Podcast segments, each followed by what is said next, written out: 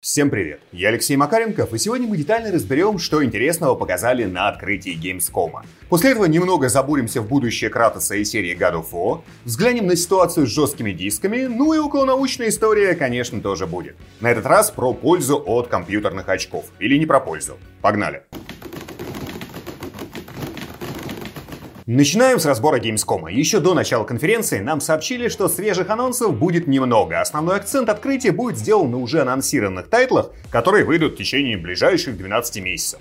Но все равно новое было, а потому что уже давно анонсировано, показали ворох интересного. Давайте разберем самое важное. Началось все со Starfield. Тут говорить особо нечего, про игру за последние месяцы появилось столько всего, что уже создается ощущение, что все в нее поиграли и составили собственное мнение. Релиз уже вот-вот, так что просто ждем, а конкретно на Gamescom показали на самом деле немного интересного. А вот дальше как раз было интересное. Bandai Namco анонсировали Little Nightmares 3. Серия потрясающая, очень интересная, куда разработчики повернут историю в этот раз. Помню, насколько вот интересно было изучать всякие мелочи и разбираться в загадках чрева еще в первой части. Релиз в 2024 году, в общем, подождать осталось не так много, но есть одно но. Делают игру Super Massive Games, а не Торсиры, авторы первых двух частей. Почему так получилось, думаю, многие из вас помнят. Торсиров купил Embracer Group, и они теперь делают собственную новую игру. А права на Little Nightmares остались у Bandai Namco, которая, собственно, как теперь стало понятно, поручила разработку Supermassive. Очень надеюсь, что серию не запорят. Далее показали новые геймплейные кадры Black Myth Wukong. По игре был целый ворох сливов еще до Gamescom, утекли десятки минут геймплея, и в целом там все очень хорошо выглядит. Релиз в следующем году, где-то летом. И это одна из основных экшен-РПГ, которые стоит ждать в 2024 году. Дальше. Следующий один из важнейших анонсов показа был при этом и самым коротким. Это Killing Floor 3. Деталей пока нет, геймплея тоже нет, примерного окна релиза нет, есть только платформы, это ПК и текущие консоли, то есть PS5 и Xbox Series. Надеюсь, что в ближайшие дни появятся подробности. Следующая довольно интересная вещь — это новые кадры Crimson Desert от Perlavis. Это вот та самая игра, которая изначально была однопользовательским ответвлением от Black Desert, но затем превратилась в самостоятельный проект. И пока по трейлерам все выглядит очень неплохо. Это такая смесь Ведьмака, Ассасинов, Зельды и Черп в ступе. В общем, с корейскими однопользовательскими играми всегда нужно быть очень осторожными в ожиданиях, потому что выглядят они иногда в трейлерах очень красиво, а потом оказывается, ну, такое себе. Но, повторюсь, пока выглядит перспективно. На Assassin's Creed Mirage, думаю, останавливаться не будем, тем более, что каких-то прям супер новых кадров и игровых механик не показали. Релиз уже в начале октября, геймплей нам навалили за это время порядочно, так что чего ждать от игры все и так плюс-минус представляют. Еще показали новые кадры Payday 3, акцент там был на одной конкретной стелс-миссии и выглядит вполне себе интересно, но без каких-то откровений. Ну и аналогично с Теккином, но тут назвали наконец финальную дату релиза 26 января. После этого показали новый синематик и прохождение миссии Call of Duty Modern Warfare 3. В целом, чего-то выдающегося там не было. Если играли в последние парочку кодов, то спокойно поймаете дежавю. Но колда как бы по геймплею не меняется уже страшно вспомнить сколько лет, это не мешает ей продаваться сумасшедшими тиражами, поэтому нам просто насыпали того же самого да погуще. Релиз 10 ноября. Еще показали новые кадры Zenless Zone Zero, новой игры от авторов Genshin. Рассказали о старте раннего доступа выживача Nightingale, все случится 22 февраля следующего года. Еще накидали кадров подводного приключения Under the Waves. Релиз, кстати, уже 29 августа, так что скоро сами все сможем посмотреть и оценить, насколько там все круто получилось. После этого CD Projekt показали много нового геймплея Phantom Liberty. И тут можно сказать только одно. Вот сейчас все это плюс-минус выглядит так, как должно было выглядеть в 2020 году. Опять же, если не напортачить с оптимизацией, то в конце года, возможно, Киберпанк все будут давать премии имени No Man's Sky за умелое самовыкапывание из грязи. На фоне разработки новых Ведьмаков CD Projekt из этой грязи выкапываться прям нужно. И вроде бы получается, но посмотрим, конечно, релиз. Что еще? Многие обратили внимание на трейлер сюрреалистического хоррора «Посттравма», Тут важно оговориться, это не какой-то новый анонс. Игра анонсирована еще в прошлом году, делают ее испанцы из Red Soul Games. Проект действительно довольно интересный, но не стоит ждать от него прям какого-то AAA. Это относительно малобюджетная игра, но это совсем не значит, что она будет неинтересной. Просто рассматривать ее нужно как такую, около инди. И еще стало известно, что Bulletstorm VR выйдет 14 декабря, ну и завершилось мероприятие появлением на сцене Сэма Лейка и малюсеньким показом геймплея Алана Вейка 2. Было еще, естественно, много всякого по мелочи, про что я не рассказал, но это все было по играм, которые были анонсированы давным-давно. Что могу сказать в целом? Действительно, как и обещали, основной акцент был на уже давно анонсированных играх. В целом, открытие Gamescom в этот раз мне лично показалось сильно затянутым.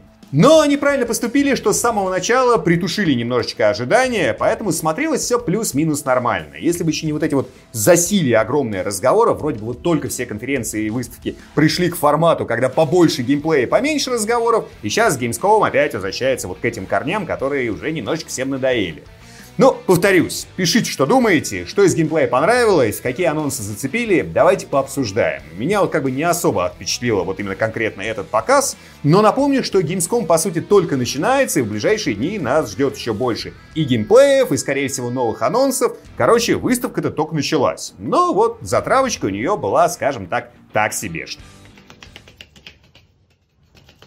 God of War Ragnarok вышла достаточно давно, и до текущего момента не было никаких слухов о разработке продолжения. Но было бы странно думать, что Санта-Моника сидят себе там и ничего не делают. Очевидно, что какая-то игра в стадии препродакшена у них давно находится. Ну и судя по свежим слухам, это именно следующая часть God of War. По крайней мере, Sony ищут специалиста по созданию боевых механик для работы в команде, создавшей предыдущие части God of War. При этом с хорошим знанием боевых механик God of War 2018 года и Рагнарёка. И, безусловно, да, наличие каких-либо там вакансий, открытие должностей, набор конкретных сотрудников в крупных компаниях – это постоянный безостановочный процесс. Само по себе это ничего не значит. Может быть, Санта-Моника просто хочет создать игру с механиками, похожими на God of War.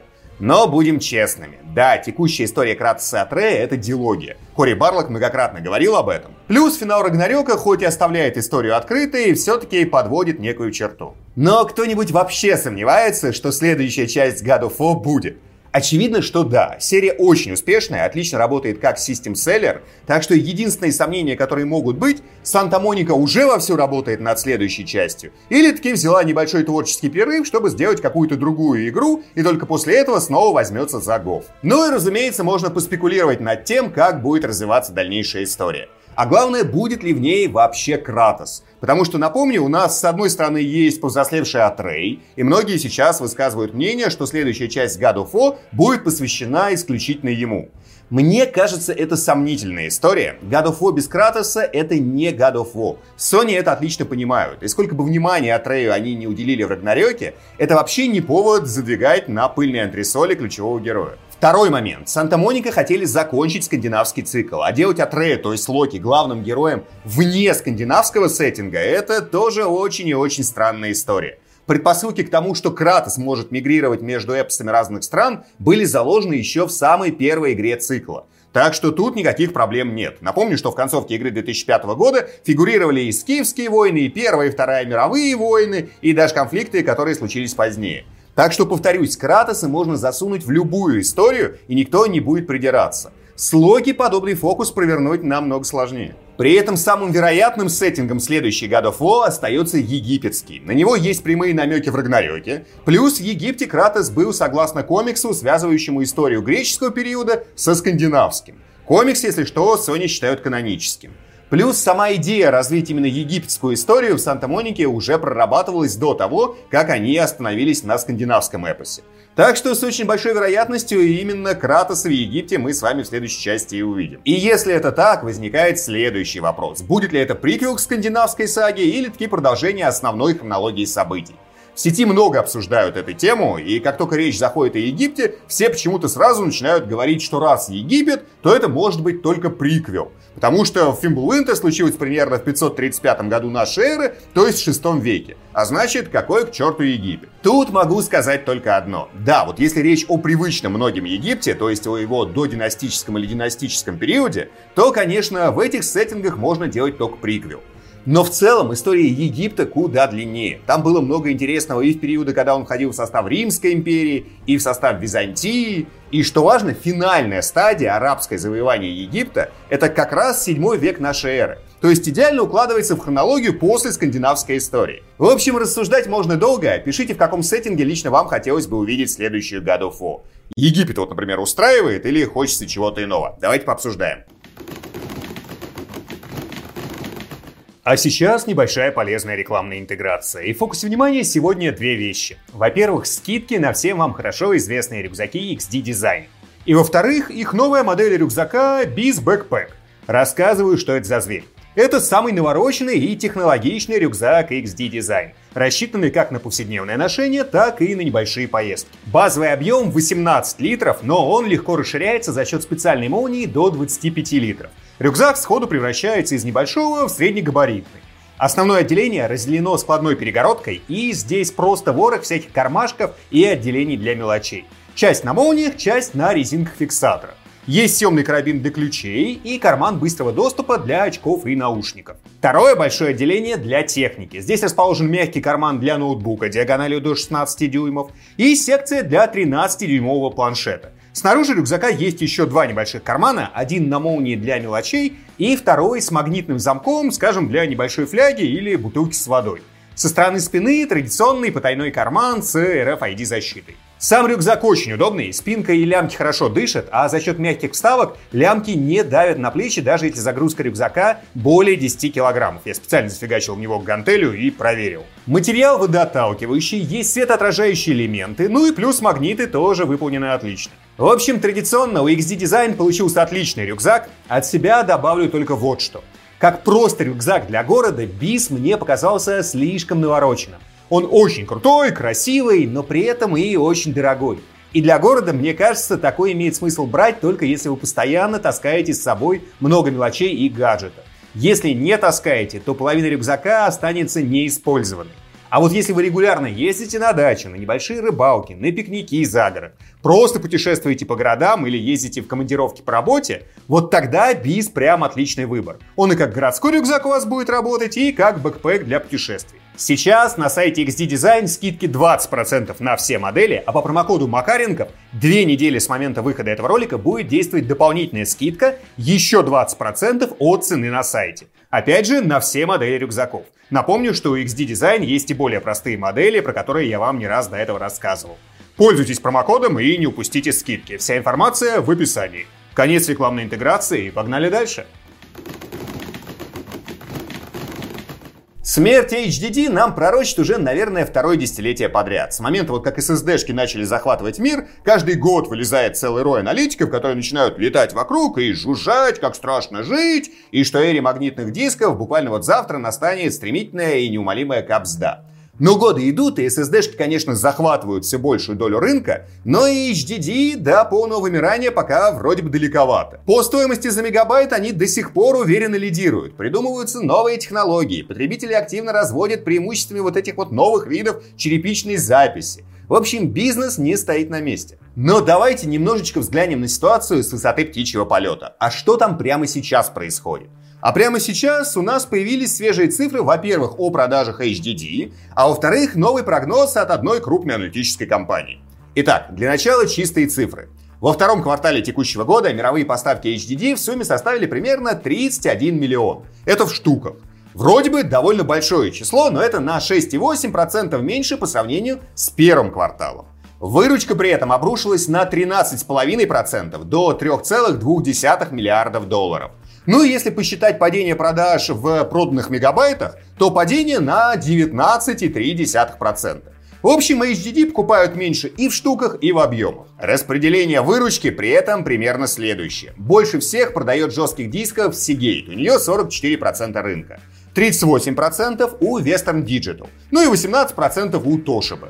При этом у всех компаний самый большой сегмент, который покупает HDD, это дата-центры. И весь вот этот вот ворох цифр, это, конечно, замечательно, но чтобы вы прям вот представили себе, как обстоят дела у HDD, вот вам наглядная разбивка продаж жестких дисков в штуках по годам. Исторический пик был в 2010 году, и с тех пор началось падение. Причем в прошлом, то есть в 2022 году, оно было рекордным. И уже понятно, что в этом году будет еще одно довольно сильное падение.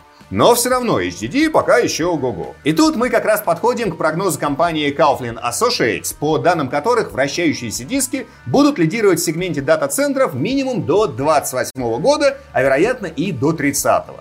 И это вполне совпадает с общим трендом падения продаж. В ближайшие 5-7 лет HDD будут постепенно, шаг за шагом, сдавать позиции. Но вот верить аналитикам, которые говорят, что SSD-шки похоронят их буквально там в ближайшие 2-3 года, вот этого делать не стоит. Шансов на это практически нет. Но и думать, что HDD будут лидировать еще несколько десятилетий подряд, тоже не нужно. Все тенденции говорят об обратном. Ну и, кстати, это тоже повод немножечко пообсуждать. Вы вот когда себе последний раз покупали именно HDD-шку? Если собираетесь покупать или менять диск, то на какой? На твердотельник или такие HDD тоже рассматриваете? А теперь традиционная околонаучная история. На этот раз про зрение и про великий рекламный трюк, который вот уже не одно десятилетие проворачивают производители компьютерных очков. В чем соль? Еще когда я сделал свой первый ролик про зрительные анализаторы и мониторы, многие из вас просили рассказать про компьютерные очки, которые фильтруют синий спектр. Так ли они полезны? Не дурюка ли это картонная? А я эту тему постоянно оттягивал по одной простой причине. Исследований этих самых очков просто невероятное количество. Каждый суслик там в поле агроном.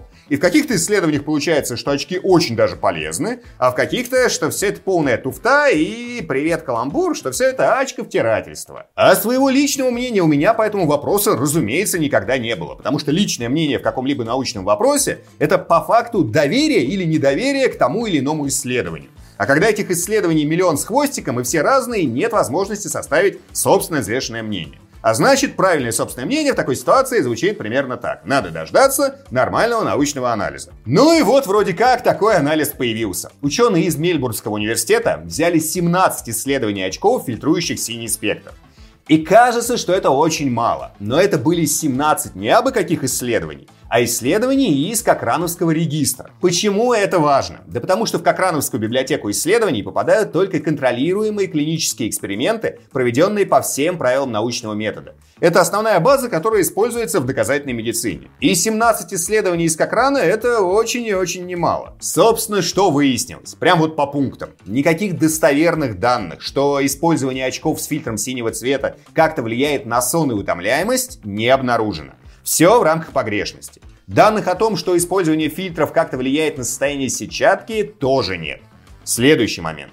Количество синего света, которое мы получаем от различных цифровых приборов за сутки, составляет менее тысячной доли процента по отношению к солнечному свету. Ну, то есть, если очки его и отсекают, то это все равно капля в море. При этом большинство продающихся очков фильтруют лишь от 10 до 25% процентов синего света от мониторов и экранов смартфонов.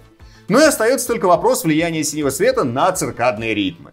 Вроде бы, если снизить объем синего света непосредственно перед сном, то это может нормализовать нашу циркадику и сделать сон более правильным.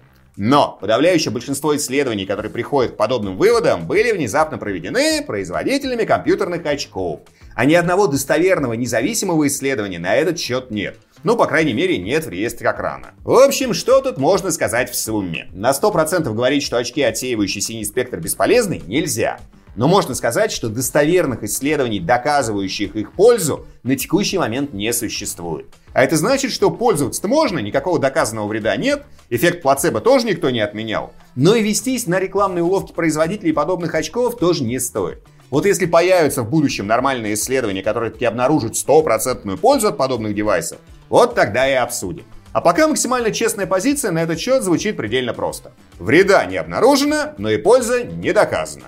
Теперь вы знаете чуть больше. Спасибо большое за просмотр. А в комментариях сегодня давайте, во-первых, обсуждать открытие Gamescom, что из анонсов и свежего геймплея зацепило, а что показалось откровенным проходником. И как в целом ощущение от показа. Напомню, что, что еще покажут на Gamescom, буду складировать у себя в телеге. Если не подписаны, подписывайтесь, ссылочка есть в описании. Короче, бла-бла-бла, стандартная штука. А, ну и еще пишите, чего вы ждете от God of War.